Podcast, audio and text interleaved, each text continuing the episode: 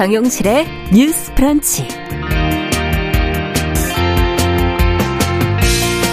안녕하십니까. 아나운서 정지원입니다. 건강상의 이유로 자유를 비운 정용실 앵커를 대신해 뉴스 브런치 청취자 여러분을 만나고 있습니다. 온실가스, 기후 위기, 이제는 그 심각성이야 익숙히 알고 있죠. 지난 21일 윤석열 정부의 온실가스 감축을 위한 첫 기본 계획이 나왔는데요. 산업계의 부담은 줄이고 원전과 재생에너지의 비중은 높였다는 평입니다. 어제는 정부 안과 관련해 첫 공청회도 있었는데요. 뉴스픽에서 조목조목 살펴봅니다.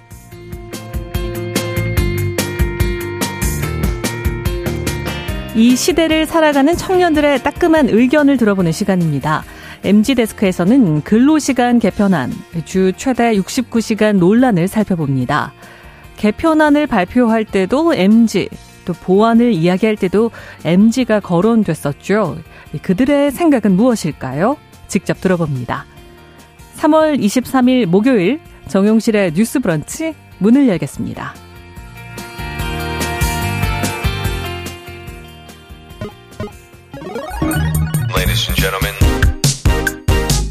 새로운 시각으로 세상을 봅니다. 정용실의 뉴스 브런치 뉴스픽. 네, 뉴스 브런치는 청취자 여러분과 함께 합니다. 오늘도 짧은 문자 50원, 긴 문자 100원이 드는 샵 9730, 라디오와 유튜브, 콩 앱으로도 많은 의견 보내주시길 바랍니다.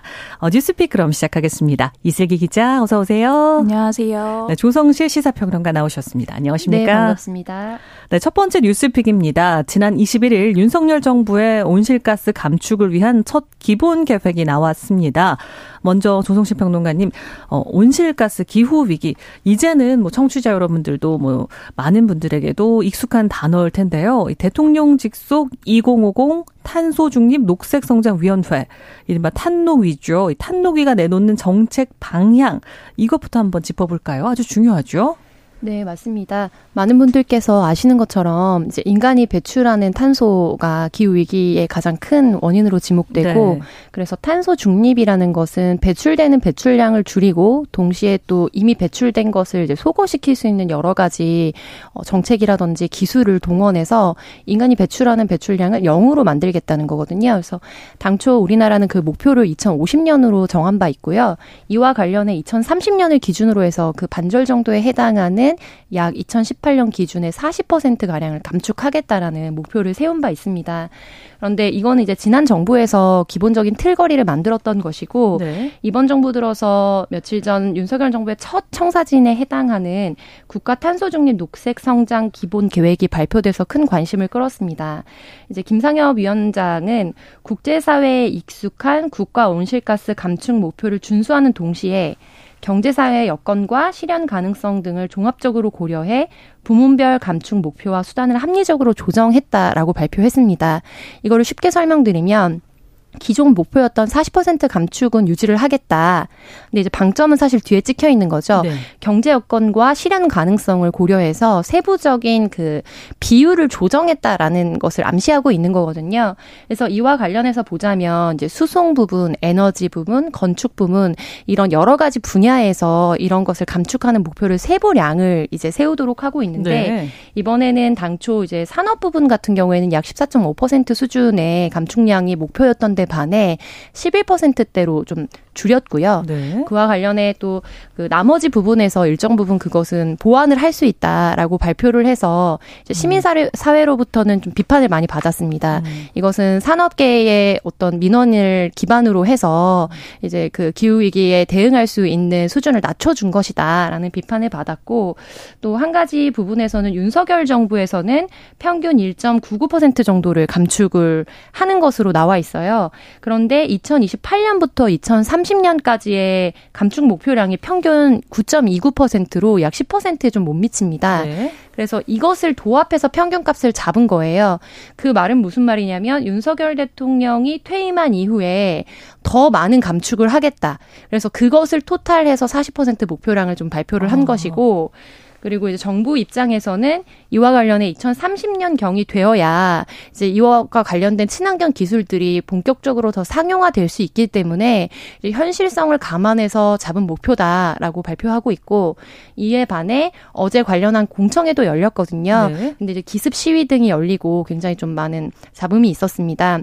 근데 여기에 반대하시는 분들 같은 경우에는 이번 정부에서 겉으로 보기에는 기후위기에 대응하는 척 하면서 사실 명확한 퇴로를 열어주고 다음 정부로 떠넘기기에 불과한 정책이다라면서 많은 질타를 받고 있는 상황입니다. 네, 조성실 평론가가 탄노기에서 내놓은 정책 방향을 설명해 주셨는데 이슬기 기자, 어, 우리 정부가 이제 어떻게 탄소 감축을 하겠다고 한 건지 계속해서 좀 어떤 골자인지 좀 설명을 부탁드릴게요. 네, 평론가님 얘기에 덧붙여서 조금 네. 더 세부적으로 말씀을 드릴게요. 이제 아까 말씀하셨던 것처럼 온실가스 감축과 관련한 윤 정부의 첫 로드맵이고요.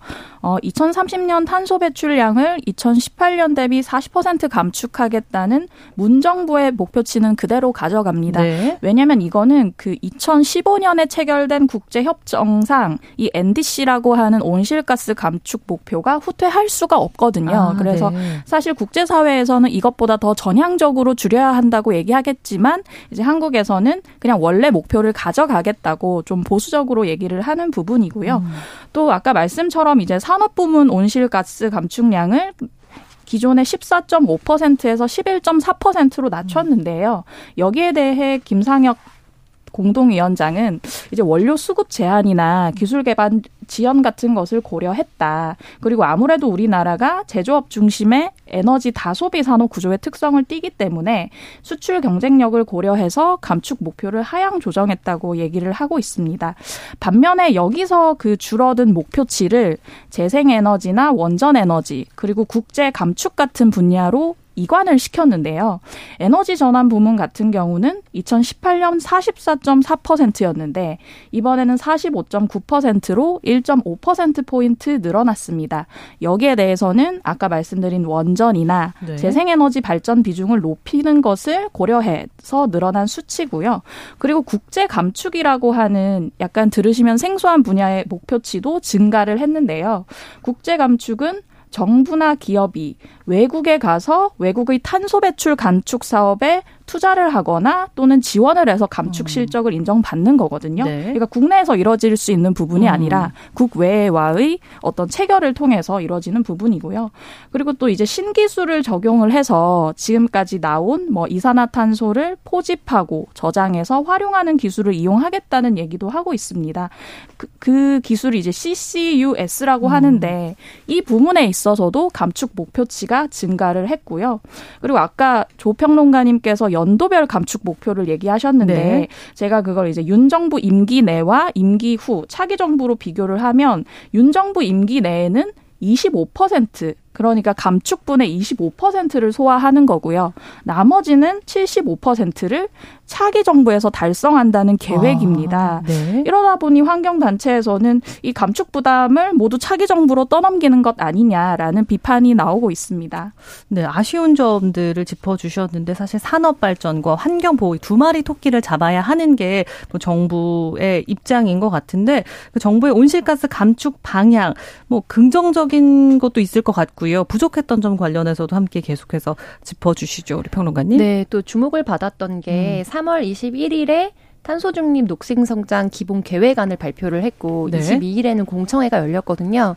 근데 이제 발표하기 하루 전인 3월 20일에 국제적인 기준과 방향성을 이제 천명하는 IPCC 6차 종합 보고서가 발표가 됐습니다. 그런데 많이들 예상하시겠지만 이전 5차 보고서보다 훨씬 더 이제 심각하게 현재 상황을 위기 상황을 이제 경고하면서 이와 관련해서 1.5도 탄소 예산으로 5천억 톤의 이제 구체적인 탄소 예산을 제시했고 네. 무엇보다 향후 10년의 행동이 기후 위기의 이제 승패와 결정 승패를 가름할 것이다. 그리고 어, 가장 강조했던 것은 에너지 전환의 부분입니다. 그래서 재생에너지로 전환하는 것이야말로 네. 이 기후위기에서 가장 결정적으로 문제를 해결할 수 있는 근본적 대책이라는 것을 방점을 찍고 발표했던 데 반해서 이번 정부 안 같은 경우에는 이제 핵발전소라든지 이제 등등의 석탄 발전 비율이나 이런 것들이 기존에 당초 우리나라에 요구됐던 안이라든지 과학적으로나 아니면은 뭐 기후기 운동 관점에서 제시됐던 안과 큰 차이가 있었거든요. 그래서 이 부분에 대해서 많은 비판을 좀 받고 있고요. 무엇보다 이제 긍정적인 점을 말씀 어 드린다면 이게 우리나라 최초의 어, 준법령 관련된 음. 이제 발표 아니라는 겁니다. 네. 그 전에는 이제 파리 기후위기 협정부터 시작해서 우리가 뭐 국제적인 협정에도 참여를 하고 했지만 어떤 때까지 얼마만큼의 어떤 부분에서 어떤 예산을 들여서 감축하겠다라는 정부의 약속은 구체화되지 않았었거든요. 그런데 2020년 정도였던 것 같은데 문재인 정부 당시에 2050 탄소 중립을 이제 선언을 하고 네. 관련해서 관련 법들이 좀 통과가 되고 그리고 이와 관련해서 구체적으로 정부가 약속을 하면 그것이 약속이 집행되지 않았을 때 왜 집행하지 않느냐라고 공식적으로 이야기할 수 있는 근거 틀거리가 마련이 되는 겁니다. 이제 그런 부분에서 어, 국제적인 기준에 맞춰서 당연히 가야 하는 수준이긴 했지만 그럼에도 불구하고 최초의 어떤 발표 아니라는 것이라 그 점을 이제 좀 긍정적인 면으로 말씀드릴 수 있겠습니다. 네, 이슬기 기자. 네, 아까 평론가님께서 이제 정부가 온실가스를 감축하는 데 있어서 어떤 틀거리를 제공한 점에서 네. 긍정적인 영향을 얘기해 주셨는데 저도 그 부분이 긍정적인 면에 음. 다라고 보고 있고요. 그래서 좀 아쉬운 점들을 쭉 말씀을 네. 드리면 사실 좀 궁극적으로는 중화학공업이 우리나라가 아직도 좀 많은 분야 많은 부분을 차지하고 있는데 이것을 좀 재구조화하는 것을 좀 고민을 했어야 했는데 산업 부문의 부담을 줄여줌으로써 당장에는 뭐 계속해서 산업을 이끌어 나가면 되겠지만 장기적으로 이게 어떤 영향을 미칠 것인가 조금 고민이 부재했다고 음. 보여지고요. 그리고 이 부문을 이제 뭐 신기술이나 국제 감축에 기대서 해결을 하겠다고 했는데 사실 국제 감축이라는 것은 이제 실제 실적이 얼마나 될지 알 수가 없잖아요. 왜냐하면 이게 한국 혼자서 하는 게 아니라 어떤 나라와 협정을 체결해서 해야 음. 하는 일이니까요. 그래서 최근에 이제 이번 조치를 좀 환영하는 발표를 했던 전경련에서 얘기를 한 걸 보면 탄소 감축 국가 간 협약 체결을 봤더니 일본은 25개국이던데 한국은 한 개국에 불과하더라라는 음. 얘기를 했어요. 전경련에서는 앞으로 이런 국가 간 협약을 늘려야 된다라고 얘기를 했지만 역설적으로 보면 한국이 가진 이 국제 감축 인프라라는 게 얼마나 부실하고 좀 소박한지를 보여주는 일이라고 생각을 하고요. 그리고 또 그 CCUS라고 하는 음. 이산화탄소를 포집하고 활용하고 저장하는 기술이 아직 상용화 여부가 불투명하다는 게 학계의 정설이거든요. 그런데 이런 부분에 대해서 이렇게 큰 부분을 좀 기대해도 되나라는 음. 생각이 들고요. 특히나 우리나라 같은 경우는 이 CCUS에 대해서 최선진국인 미국에 견주어서 수준이 한 80% 정도라고 음. 해요.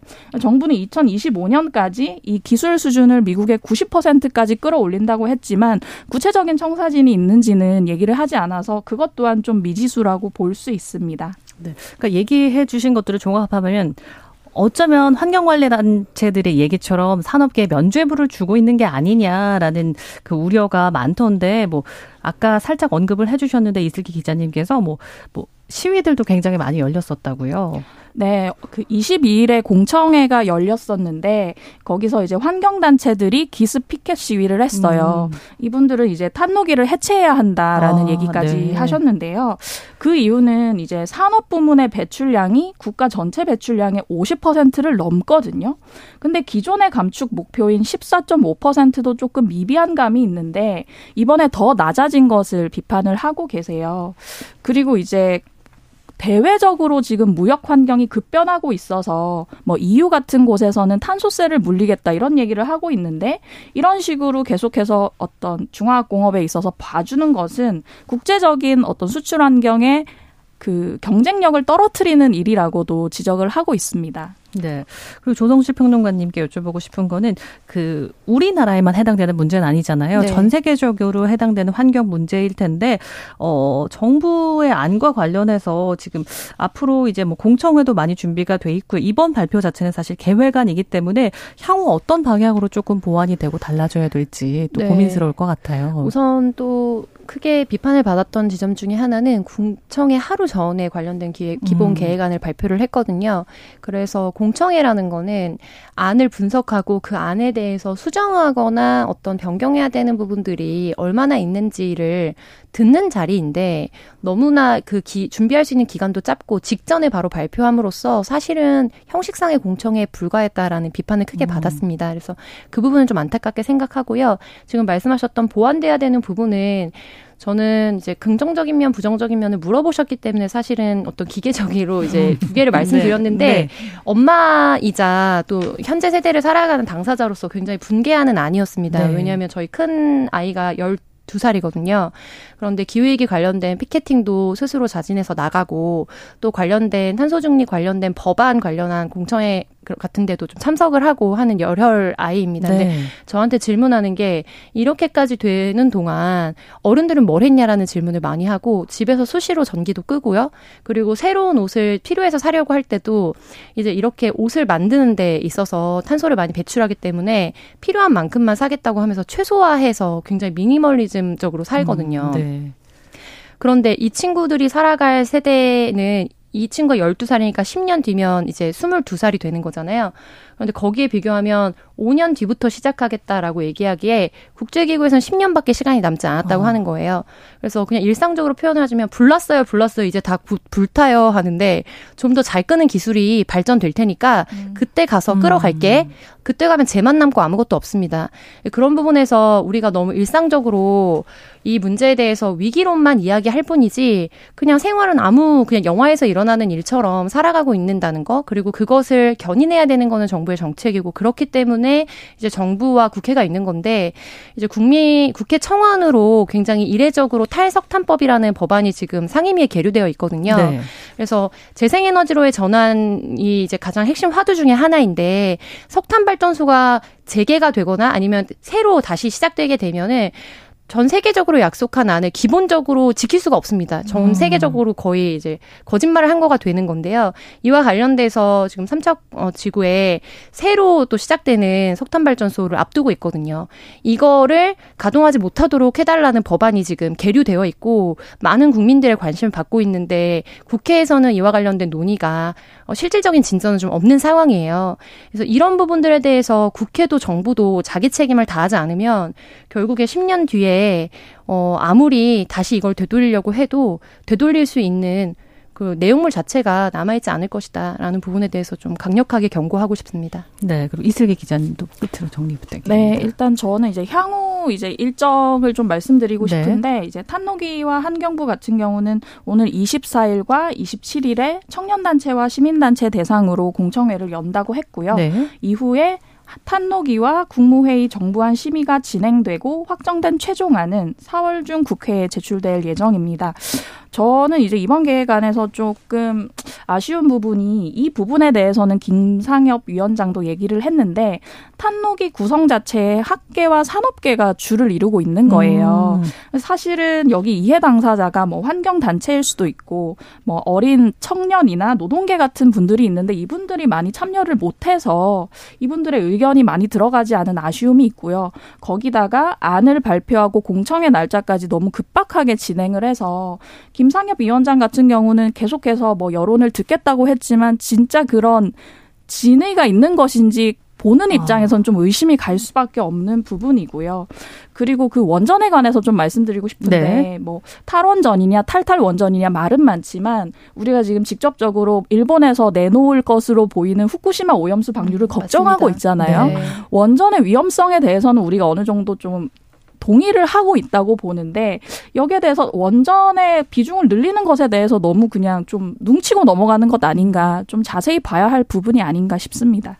네, 첫 번째 뉴스픽 이야기 나눠봤고요. 정용실의 뉴스 브런치 청취자 여러분과 함께하고 있습니다.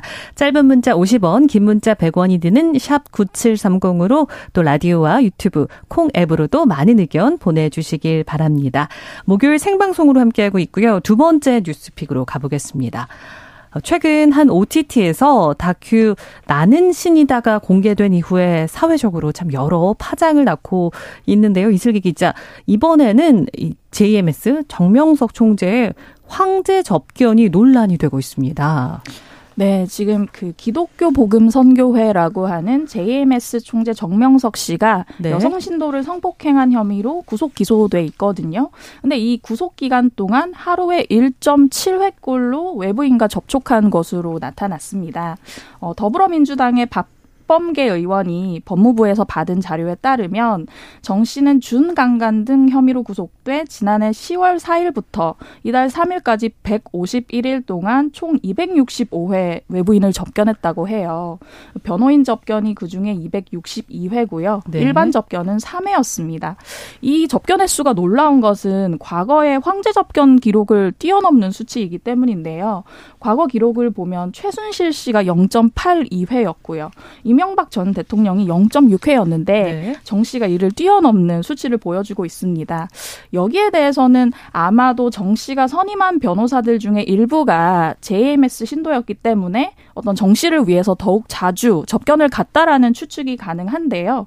실제로 JMS 피해자 모임에서는 현재 정명석 씨가 변호사 선임한 변호사 중 두 명이 JMS 신도다. 음. 어, 제약이 덜한 변호사 접견을 하면 좀 수감 생활에서 벗어날 수 있기 때문에 일부러라도 더 갔을 것이다라는 얘기를 하고 있습니다. 네, 조성실 평론가님. 하루에 1.7회 신도 변호사를 만났다는 거 굉장히 심각하게 볼 수 있지 않을까요? 네, 맞습니다. 굉장히 어, 보통 시민들의 입장에서는 도저히 받아들일 수 없는 현실이고요.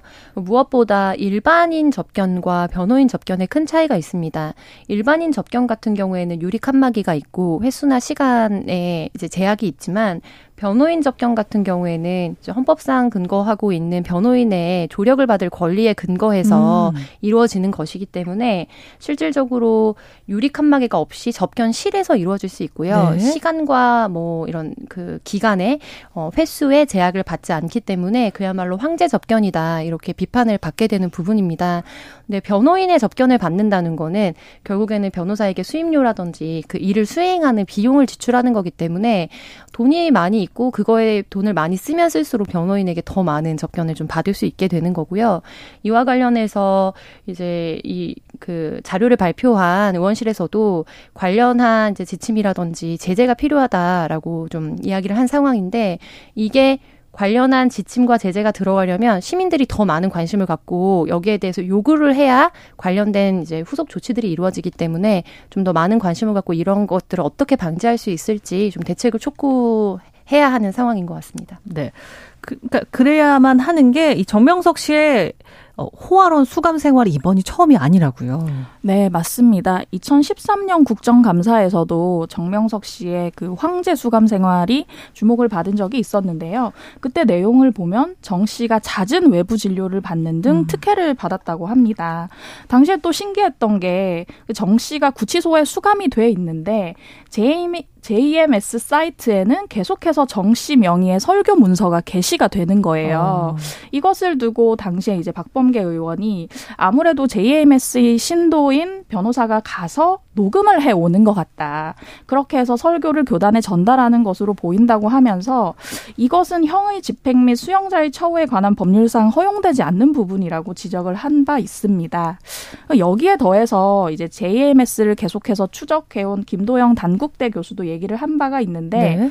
해외 신도들이 사진을 찍어서 국제 우편으로 교도소에 보내온다는 거예요. 그 사진을 받아본 정 씨가 네. 그중에 예쁜 사람들을 불러서 아. 면회도 한다. 뭐 교도소에서 말이 안 되는 게 성범 네. 범죄자한테 비키니 사진도 들어간다라는 얘기를 한 적이 있습니다. 여기에 법무부가 입장을 내놨었는데요. 네. 정명석 씨가 구속된 이후로 음란물 소지로 적발된 적은 없다. 뭐 앞으로도 철저히 관리하겠다고 얘기한 바 있습니다. 아 정말 어, 심각한 얘기인데요. 조성실 평론가님, 뭐 아까 살짝 이슬기 기자님이 언급해 주기도 했는데 뭐 특권층의 황제 접견은 여러 차례 지적이 되어 왔던 문제죠. 네 맞습니다. 그 이제 뭐 기업가라든지 정치인들도 굉장히 많은 지적을 받아왔고요. 이와 관련해서는 법령 개정이 필요하기도 하지만 사실 이미 있는 법률에 의해서 제한할 수 있거든요. 그래서 정책 당국의 의지가 가장 중요한 게 아닌가라는 생각이 듭니다. 네. 자세한 황제 접견 관련 뉴스픽은 잠시 후 뉴스 브런치 2부에서 이어가도록 하겠습니다. 11시 30분부터는 일부 지역에서는 해당 지역 방송 보내드립니다.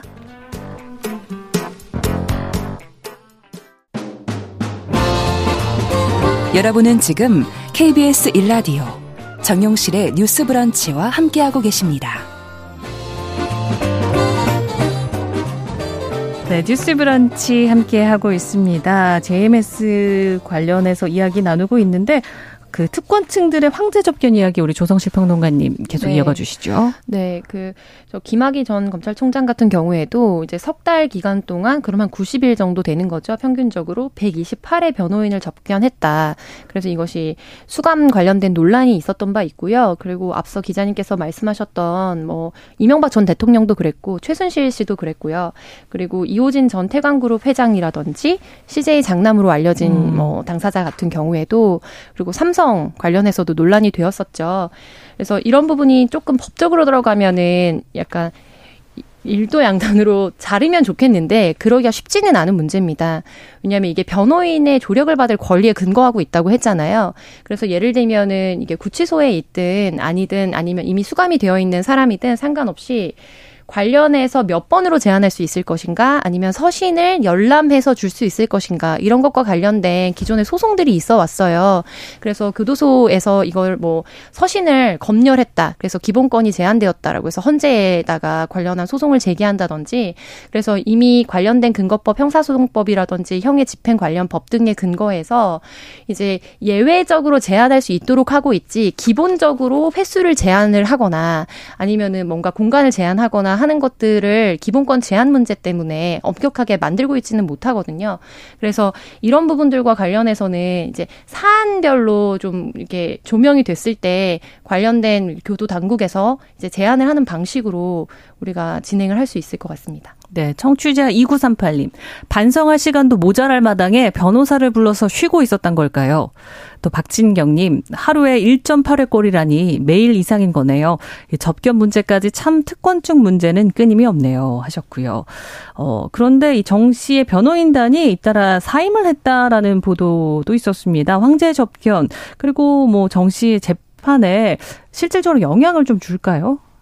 네, 최근에 이제 정시 변호인단이 잇따라 사임을 했는데요. 그 넷플릭스 다큐멘터리 나는 신이다가 어떤 큰 반향을 낳으면서 아무래도 좀 부정적인 여론을 신경을 썼던 것 같아요. 네. 그래서 원래 정시 변호인단이 14명이었는데 8명이 사임을 하면서 어. 지금은 6명으로 줄어든 상태입니다. 또 이것에 대해서 여러 추측들이 있는데 변호사 사임이 어떻게 보면 정 씨가 의도한 것일 수 있다. 왜냐하면 재판을 지연시키는데 좋기 때문이다라는 얘기가 나오는데요.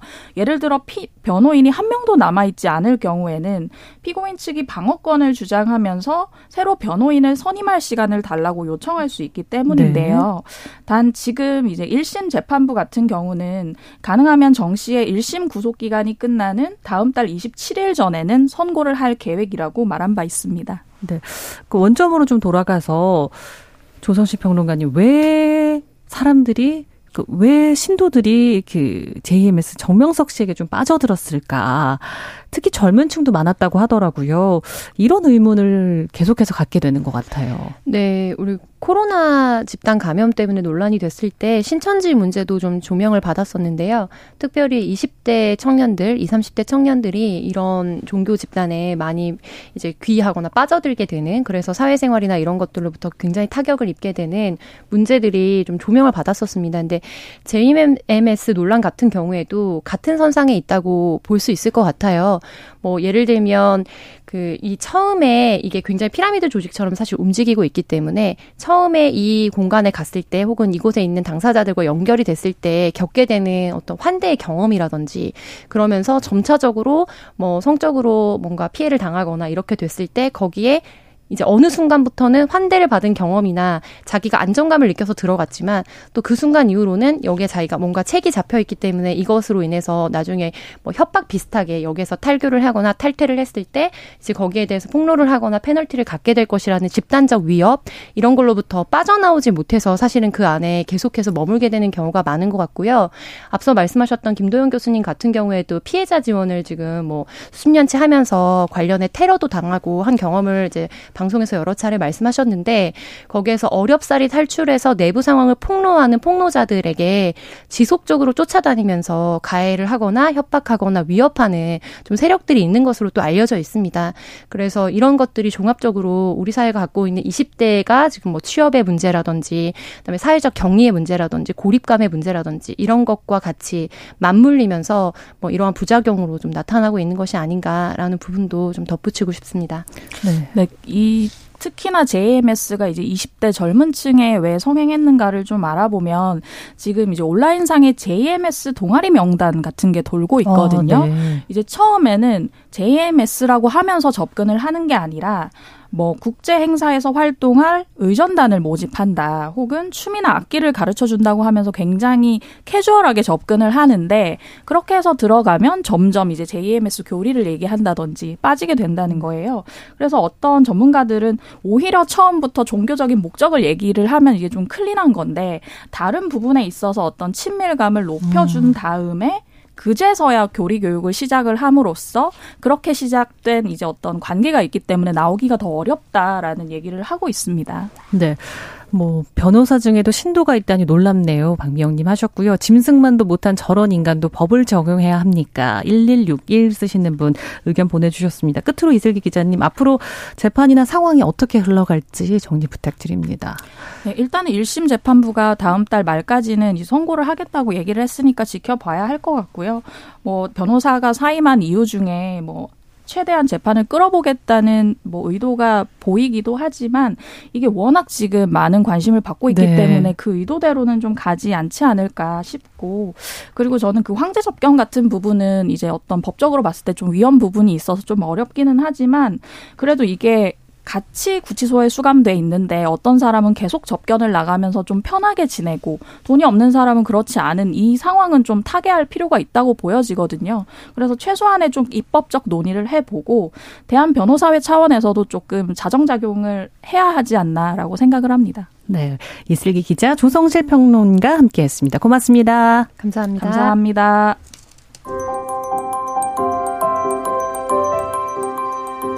정용실의 뉴스 브런치는 여러분과 함께합니다. 짧은 문자 50원, 긴 문자 100원이 드는 9730. 무료인 콩 어플과 일라디오 유튜브를 통해 참여해주세요.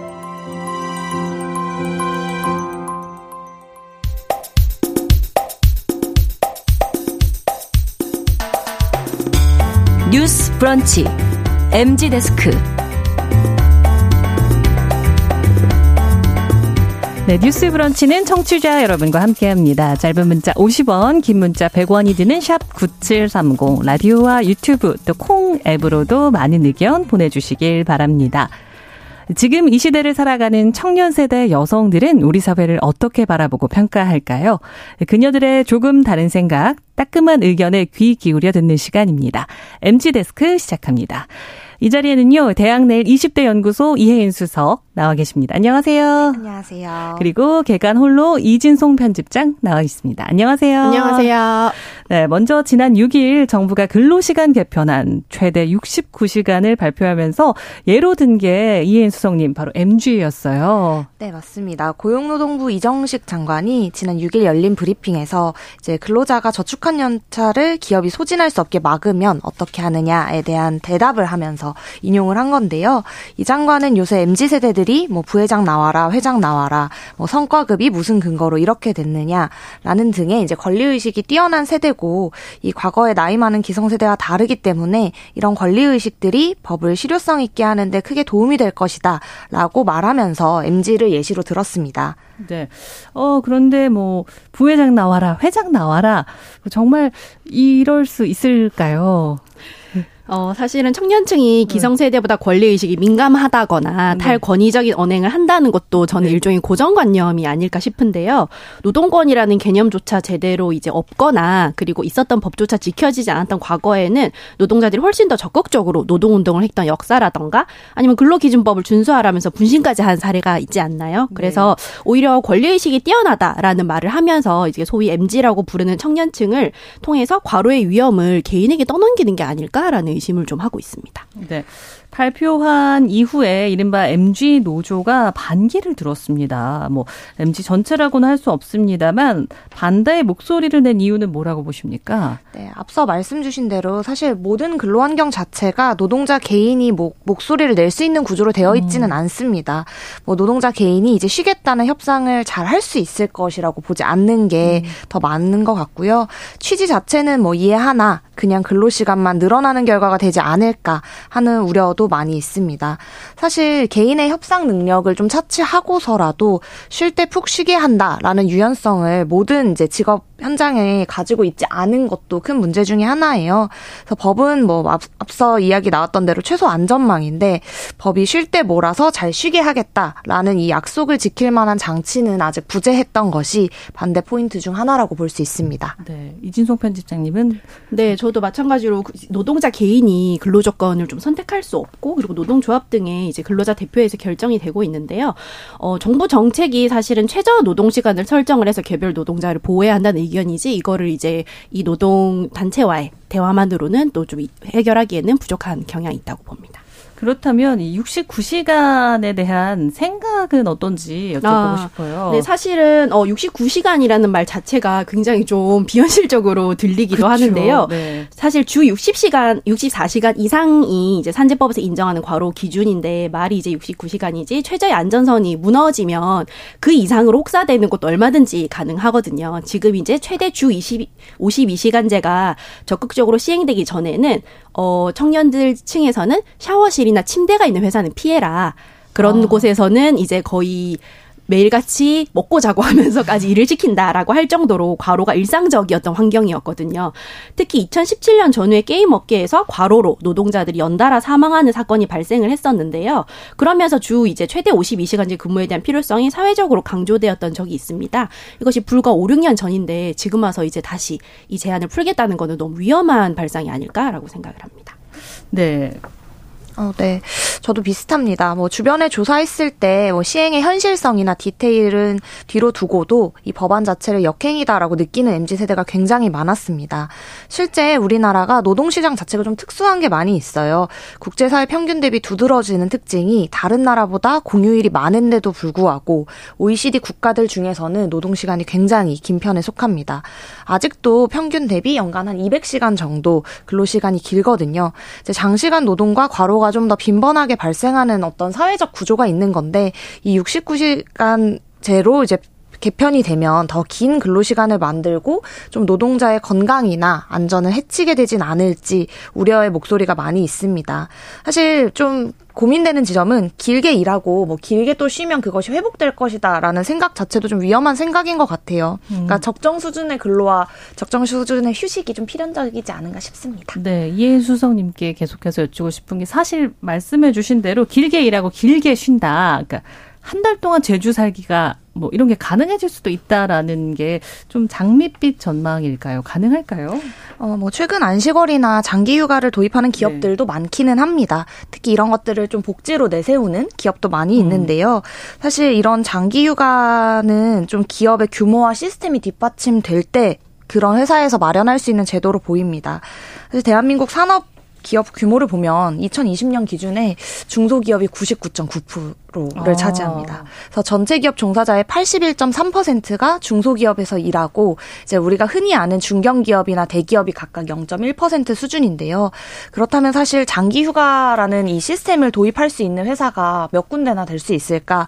좀 현저히 적을 수밖에 없지 않을까 하는 생각이 있습니다. 네, 편집장님. 네. 어, 네, 사실 결혼이나 가족의 장례식 같은 큰 일이 있어도 우리나라의 노동 조건에서 쓸 수 있는 휴가가 굉장히 짧고 적은 음. 게 현실이잖아요. 그리고 직장인들 사이에서는 그런 그런 농담이 있는데요. 반차나 월차를 쓸 때조차도 회사에서 납득할 수 있는 조건을 제시를 해야 되기 때문에 어 자꾸 이제 뭐 여러 가지 친척들의 경조사 같은 것들을 끌어온 나머지 이제는 더 이상 뭐 칠순을 맞이할 고모도 없다 이런 농담을 직장인들이 한단 말이에요. 그 정도로 뭔가 휴식이라던가 휴가에 네. 대한 권리가 지켜지지 않고 네. 있는데 몰아서 일하고 내가 원할 때 일할 수 있다. 이제 일이라는 거는 남들과 함께하는 협업이잖아요. 지금 같은 노동 조건에서는 절대 내 스케줄대로 내가 원하는 대로 조정을 할 수가 없고 법적으로 보장된 연차조차 쓰지 못하는 경우가 허다하다는 것을 좀 더 확실하게 할 필요가 있습니다. 네, 그래서 뭐 이뭐 뭐 개편안 해당 정책을 두고서 MG가 반발하는 모습을 보이는 것 같으니까 뭐 대통령께서도 뭐 MG를 거론하고 정부도 MG를 만나서 의견을 청취하고 요런 계획을 세우기 시작했습니다. 이런 모습은 어떻게 좀 보이십니까? 네, 뭐 사실 어쨌든 당, 정책 당사자들의 의견을 듣는 것 네. 자체는 굉장히 긍정적입니다만 MZ라는 이름이 들어갔다고 해서 사실 해당 조직이 MZ 세대 전체 혹은 뭐 MZ 노동자 전체를 대변한다고 보긴 좀 어렵습니다. 뭐 일반 기업의 타 노조들 속에서 이제 속해 있는 MZ 청년도 사실 굉장히 많을 거고요. 특히 MZ 세대 노조가 생긴 지 오래되지 않은 조직이기도 해서 네. 또 여기에 이제 어떤 의견이 어떻게 모이고 어떻게 더 입장을 낼 수 있을지 그들이 정말 MZ 노동자를 얼마나 대변할 수 있을지 있을지에 대한 우려의 목소리도 많이 있습니다. 그래서 해당 노조 외에도 좀 다양한 MZ 세대를 실제 만나려는 노력을 하고 노동 현장의 목소리를 좀 많이 듣고 법안이 개편되는 것이 필요하지 않을까라는 생각을 했습니다. 네, 그리고 편집장님. 네, 사실 이제 뭐 MZ가 반발하기 때문에 만나서 의견을 청취하겠다라고 하는 것 자체가 조금 보여주기식이라는 생각이 들 음. 수밖에 없는데요. 왜냐하면 이런 노동 조건에 해당하는 것이 MZ 세대만이 아니고 전 세대고 이 법이 이제 시행될 경우에 이 노동 조건에 따라서 여러 가지 피해를 겪거나 또 활용을 하게 되는 것도 전 세대인데 마치 어 젊은 세대가 이거에 대해서 문제의식을 갖고 아. 있는데 이 사람들은 사고방식이 유연하고 권리의식이 뛰어나니까 어 이걸 잘 활용할 수 있을 거야. 너희는 잘 할 거야. 라는 식으로 약간 설득하는 식으로 이 문제를 다르게 받아들일 수 있다라는 것처럼 좀 프레임을 짜서 다른 계층이나 다른 세대의 반대 의견은 신경 쓰지 않아도 된다는 식으로 몰아가고 있는 게 아닌가 하는 우려가 좀 있습니다. 네, 그 말씀해 주신 우리 편집장님의 이야기를 분석해 보면 노동자 전부를 정책에 아울러야 되는 거잖아요.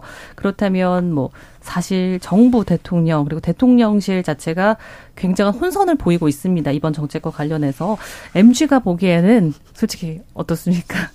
이제 아무래도 여러 가지 의견에 대해서 어 처음에 뭐 주 최대 69시간까지 가능하게 하겠다라고 했을 때도 관계자들 사이에서도 말이 안 맞아서 네. 이렇게 저렇게 계속 기사가 엎치락 뒤치락 나오는 그런 상황들이 있었는데요. 어 규제를 푸는 대신에 책임은 회피하려고 하는 게 아닌가라는 모습이 좀 느껴졌습니다. 그러니까 이런 것들을 만들어는 놓지만 너희는 잘할 수 있을 거고 그렇다고 과로 하라는 뜻은 아니다라는 식으로 얘기를 하려다 보니까 이제 각계 부처들 사이에서도 말이 안 맞고 책임자들끼리도 갈팡질팡 하는 모습을 좀 보이는 것 같아서 약간 시트콤처럼 보이기도 하더라고요. 아, 그리고 또 대통령도 60시간 이상은 무리다라는 발언도 하셨잖아요. 그렇죠. 이제 사실은 어 60시간 이상이라는 것 자체가 지금 너무 기만인 게 지금도 최대 52시간이고 40시간이 기본이잖아요. 그런데 뭔가 60시간이라는 말도 안 되는 것을 해놓고, 아, 여기까지 하라는 건 아니다라고 하는 게 약간 눈속임이 아닌가라는 좀 의혹을 저는 갖고 있습니다. 그러니까 정책 자체가 굉장히 다양하고 여러 가지 설명하지만 다가오는 것 자체는 69라는 숫자 그리고 60이라는 음. 숫자로 느껴진다는 말씀이시죠. 음. 네, 그렇죠. 네. 어, 사실 뭐 이런 소통들을 볼 때 그 누구도 사실 정부나 정책이 한 번에 완벽하게 바라지는 않을 것 같아요. 다만 이 주요 부처의 이해관계에 따라서 어떻게 얘기하느냐가 너무 앞뒤가 다르기 때문에 사실 이 하나의 정책에 대해서 좀 각 부처들이 좀 소통하고 좀 정리된 형태로 좀 과정을 잘 공유한다는 느낌을 주면 그 방향이 어느 방향이든 그게 왜 나왔는지가 좀 더 논리적으로 잘 이해가 될 텐데 이런 것들이 좀 부처 간에도 좀 소통이 없었다라는 느낌이 드는 게 좀 더 이 정책이 되게 급 급진적으로 갑자기 나왔다. 그리고 실태 조사가 더 잘 되지 않았다라는 느낌을 주게 하는 주요 원인 중의 하나인 것 같습니다. 네, 그러니까 개편안이 나왔을 때 그걸 받아들이는 입장에서도 굉장히 당혹스러웠다는 말씀이신 거죠? 네, 맞습니다. 네, 뭐 지난 대선을 거치면서 사실 mz 세대가 우리 사회 뭐 정치뿐만 아니라 사회 뭐 굵직한 이슈에 확실한 담론이 된 것 같은데요. mz 들의 입장은 어떤지 우리 편집장님 또 아, 의견을 네. 여쭤보고 싶습니다. 어, 사실 청년층은 좀 언제나 정치권에서 정치에 관심이 없는 좀 이기적이고 좀 개인적인 세대로 불려왔는데요. 제가 20대 일 때 그리고 20살이 돼서 처음 투표권을 가지고 했을 때 한 5년에서 10년 정도는 이렇게 정치에 관심 없는 청년층 때문에 뭔가 전 사회적인 어떤 문제가 생겼다라고 해서 이제 20대 이제 개땡땡론까지 있을 정도로 굉장히 청년층의 정치적 무관심에 대한 좀 비난의 목소리가 컸습니다. 그런데 그렇게 멸시하던 청년층을 갑자기 이제 MZ 세대라는 라벨링이 붙으면서 뭔가 기성담론을 교체할 수 있는 신선한 바람인 것처럼 호출을 하는 거에 대해서도 저는 좀 의문을 갖고 있거든요. 그래서 과연 MZ가 우리 정치 사회 굵직한 이슈에 확실한 담론이 될 수 있다고 믿는 것인지 아니면 어떤 다양한 목소리나 이런 것들 이야기를 할 때 이런 것들을 다 아우르거나 반영하기보다는 이 사람들은 좀 이전과 달라. 우리와는 좀 달라라는 식으로 오히려 좀 라벨링을 하고 분류를 해서 이상 좀 분리를 시키려는 의도는 아닌지 이런 거에 대한 생각도 저는 좀 가지고 있습니다. 네, 이인 수석님. 사실 청년은 스스로를 청년이라 부르지 않고 mz 세대는 스스로를 아. mz 세대라고 부르지 않습니다. 네. 사실 이게 결국 이제 미디어에서 계속 화제가 되고 어떤 세대로 묶으면서 그게 이제 이슈가 되니까 이런 것들을 좀 활용한다라는 느낌이 많이 있는 것 같아요. 실제로 이제 정부 정책 관련해서 많은 발표들이 있는데 자꾸만 이 mz 세대로 묶고 이를 언급하는 것 자체가 좀 보기 불편하다라는 의견들도 좀 다수 있습니다. 뭐 첫 시간에 제가 이제 mz 세대가 아주 큰 단위의 분류라고 말씀드린 적이 있어요. 사실 1981년부터 한 2010년생까지 같은 경험을 가진 세대라고 묶는 것이 좀 거대 단위기는 하거든요. 그래서 이를 뭐 그냥 이 세대가 다수고 이렇게 묶였으니 한 번에 좀 해결될 수 있는 만능책이 있을 거야라는 형태로 찾기보다는 좀 그 각 정책별로 정책 대상자가 좀 그냥 이런 연령과 세대 구분이 아닌 좀 어떤 상황이 있는지를 좀 면밀히 조사하고 좀 들여다보고 이야기가 되어야 하지 않나 싶습니다. 네, 비슷한 의견으로 청취자 김진경님께서 질문을 주셨습니다. 어떻게 생각하시는지 여쭤보고 싶은데요. 노동 개편안을 대기업 위주로만 생각할 수 없는 것 같은데요. 52시간제를 다 준수하지 못하는 것도 있지 않을까요? 라고 물어보셨는데요. 어떻게 고민해 볼 수 있을까요? 다 준수하지 못한다는 거는 그 시간을 초과해서 노동을 할 때 위험성을 말씀을 네. 하시는 거죠. 그러면 그러면서 1261님도 공짜 야근 뭐 임금 체불이 흔한 기업도 많아요라고 어, 하셨습니다. 맞습니다. 네, 사실은 노동 문제를 이야기할 때 가장 좀 많이 가려져 있는 것들이 사업장의 규모라던가 네. 또 그리고 뭐 서울 지방 뭐 이런 인프라의 차이도 있고 노동원이라는 것이 그렇게 고르게 분포되어 있지 않고 개인이 권리를 보장하고 그 요구할 수 있는 환경이라는 것도 그렇게 고르게 만들어져 있지 않다는 사실이거든요. 그래서 소위 말하는 MG라고 하는 것도 사회에서 이야기하는 자기 권리를 요구해서 52시간 지켜지지 않거나 할 때 요구할 수 있는 것도 수도권이나 서울에서 4년제 대학을 나온 이런 어떤 특정한 청년들만을 대상으로 해서 만들어진 게 아닌가라는 생각을 해서 이런 뭐 중소기업이라던가 여러 가지 다른 환경에 놓여 있는 상황에서 이 52시간제는 어떻게 적용될 것인가 이거에 대해서 좀 공적인 영역에서 더 이야기가 필요하다고 봅니다. 네.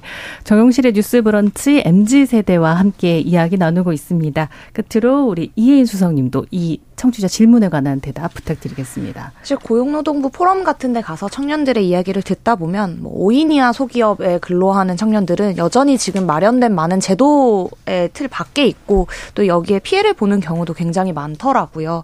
그래서 이런 부분들을 다 면밀히 고려하면서 정책을 계속 다듬어 나가야지 한 번에 기존 정책을 막 확 뒤집거나 기존의 어떤 문제들을 해결할 수 있는 전혀 반대적인 급진적인 정책을 바로 적용하는 거는 기존에 말씀 주신 여러 분 문제를 들여다보거나 해결하지 못하고 덮어두고 다른 문제를 양산하는 결과가 될 수 있는 것 같습니다. 그래서 말씀 주신 대로 뭐 69시간 뭐 혹은 뭐 몇 시간이 됐던 기존의 이것들을 줄여나가는 사회적 움직임과 목소리에 대해서 계속 귀 기울이고 또 이 제도에 밖에 있었던 사람들의 어떤 환경과 처우까지 고려해야지 이것들을 단순히 그냥 시간제로 어떻게 묶거나 늘리거나 어떤 뭐 연장성 여, 여유 같은 것들을 둔다고 해서 하루아침에 좋아지지 않을 것이라는 걸 좀 유념해야 하지 않을까 싶습니다. 네. MG 데스크 오늘도 이진송 편집장님, 이혜인 수석님과 함께 했습니다. 고맙습니다. 감사합니다. 감사합니다. 네. 오늘의 끝곡은 이소라의 신청곡 BTS의 슈가가 피처링 했습니다. 네, 정용실의 뉴스 브런치 3월 23일 목요일 순서 마치겠습니다. 내일 오전 11시 5분에 뉴스 브런치는 다시 찾아옵니다. 아나운서 정지원이었습니다. 고맙습니다.